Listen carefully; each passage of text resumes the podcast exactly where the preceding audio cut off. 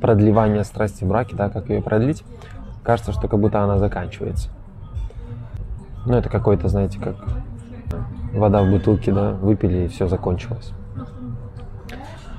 И даже по логике с водой, чтобы, а как продлить, чтобы вода всегда была в бутылке? Нужно ее все время подливать, наливать э, с кулера.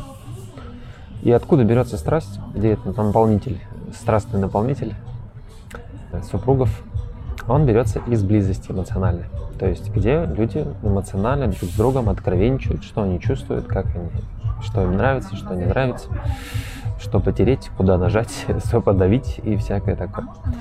Это я больше к вам, дорогие женщины. Да и, в принципе, у мужчин тоже есть какие-то свои интимные э, представления.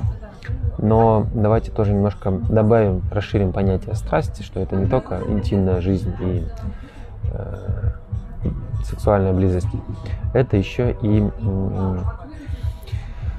умение как-то чувствовать друг друга э, в их в их ощущениях, потому что особенно в, в интимном процессе очень важно чувствовать своего партнера, что, кому, как, какой сейчас момент и так далее.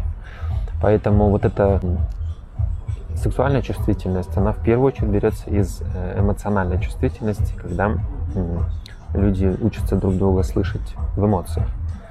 Ну а, соответственно, потом уже э, в ходе интимной жизни.